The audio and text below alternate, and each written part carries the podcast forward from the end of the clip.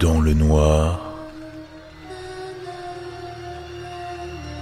plongé dans l'horreur. Je peux vérifier votre billet, s'il vous plaît? J'ai tendu à l'hôtesse de l'air le billet que je faisais tourner entre mes mains depuis à peu près une heure.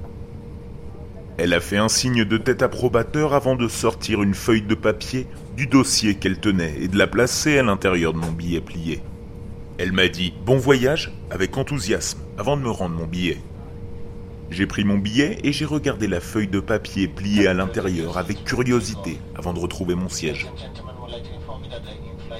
Une fois bien installé, j'ai retiré la feuille de papier pliée et j'ai placé le billet dans mon sac. En dépliant la feuille de papier, j'ai réalisé qu'il s'agissait d'une note écrite à la main. L'écriture semblait précipitée j'ai transcrit la note de mémoire ici. Règle pour survivre à ce vol. 1. Ne parlez pas de cette feuille à un autre passager. Vous êtes le seul être humain de ce vol. 2. Vérifiez l'heure sur votre téléphone juste après avoir lu cette feuille. Toutes les règles s'appliqueront en fonction de l'heure de votre téléphone. 3. Pendant la première heure du vol, ne parlez à personne. Les gens peuvent essayer de vous parler, mais ignorez-les complètement. 4. Pendant la deuxième heure de vol, vous pouvez recommencer à parler, mais si quelqu'un mentionne le hublot, ne regardez en aucun cas à l'extérieur de celui-ci.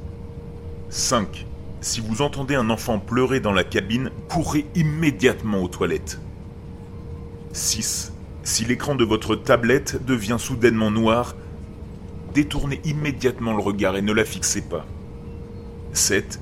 Au cours de la troisième heure de vol, le commandant de bord fera une annonce. Suivez ses instructions. 8. Pendant la quatrième heure de vol, ne vous asseyez pas sur votre siège. Si vous passez la quatrième heure, vous devrez passer le reste du vol à éviter le chasseur. Vous saurez qui est le chasseur quand vous le verrez. Dès que le capitaine annoncera l'atterrissage de l'avion, foncez jusqu'à la porte de sortie et ouvrez-la. Vous constaterez que l'extérieur n'est qu'un vide noir. Sautez dedans sans hésiter. J'ai relu les règles en gloussant. En ont-ils donné un à chaque passager ou ai-je été choisi au hasard pour cette farce? J'ai vérifié l'heure sur mon téléphone juste pour rigoler par rapport à cette liste. 7h13 du matin. Ce serait donc la première heure de vol. Soudain, un jeune homme s'est approché de mon siège et s'est assis à côté de moi. Je lui ai jeté un coup d'œil et j'ai vu qu'il portait ce qui semblait être une sacoche d'ordinateur portable. Super, me suis-je dit. Il va travailler sur ce qu'il a à faire et me laisser tranquille pendant tout le vol. L'homme n'a même pas pris la peine d'échanger un seul mot avec moi alors qu'il s'installait dans son siège et mettait sa ceinture. Il a regardé droit devant lui et m'a complètement évité. Je l'ai laissé faire et j'ai commencé à tripoter ma console de vol.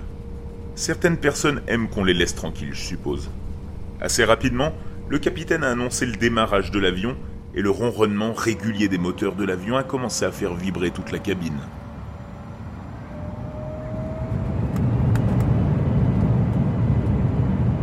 L'avion a commencé à accélérer jusqu'à ce que la force de gravité me pousse dans mon siège. Quelques instants plus tard, j'ai senti l'avion s'élever dans les airs. En général, je n'ai pas peur des vols, mais monter dans un avion me rend toujours un peu nerveux. Mais cette fois-ci, j'avais l'estomac noué et des perles de sueur coulaient sur mon front. Mon instinct me disait que j'étais en danger.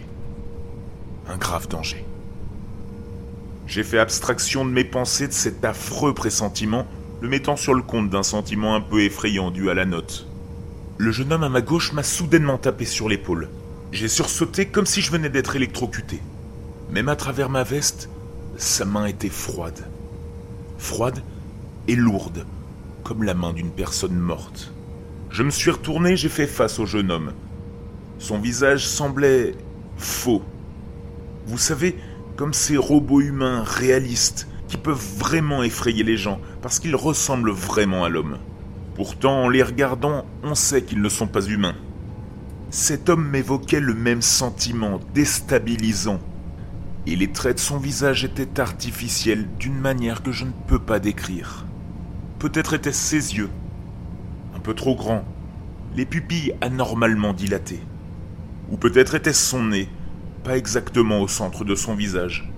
Ou peut-être était-ce sa bouche aux lèvres bien trop fines et longues. Ne vous méprenez pas, il n'avait pas l'air odieusement faux. En fait, c'étaient ces imperfections très subtiles dans les traits de son visage qui le faisaient ressembler à quelque chose qui pouvait ressembler à un humain. Et puis, il a parlé. Sa voix était normale. En entendant sa voix, l'homme semblait avoir l'air normal aussi, et j'ai pensé que je paniquais sans raison. Et vous portez des écouteurs? m'a-t-il demandé. C'était une question bizarre à poser. Il voulait des écouteurs?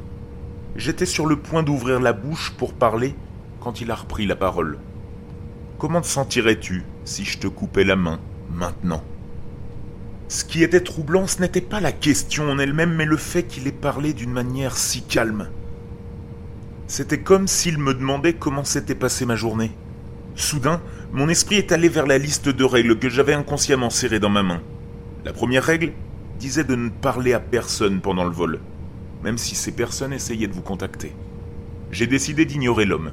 Il semblait vraiment bizarre de toute façon, et, pour être honnête, la liste des règles n'était pas la raison pour laquelle j'ai choisi de l'ignorer. Il a cessé de me harceler et s'est remis à travailler sur son ordinateur portable. J'ai regardé assez lentement ce qu'il faisait et j'ai été surpris par ce que j'ai vu sur son écran. En effet, il avait une photo de moi sur son bureau. Et c'est tout. Rien d'autre. Juste une photo de moi en plein écran. Avant que j'ai pu traiter cette information correctement, j'ai regardé son clavier. J'ai remarqué que ce n'était pas un clavier standard. En fait, ce n'était même pas un clavier. Il était composé de touches aux formes bizarres, toutes marqué de lettres étranges dont je doute de l'existence. L'homme continua à regarder attentivement la photo de moi sur son écran. C'est alors que je me suis rendu compte que la liste des règles n'était pas une blague.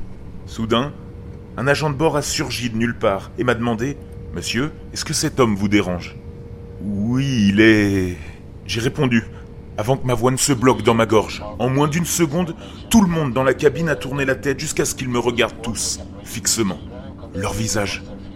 Ils avaient l'air tous faux, inhumains. Lentement, leurs longues lèvres minces se sont courbées en un large sourire, et des larmes rouges ont commencé à couler sur leur visage. J'avais enfreint la première règle.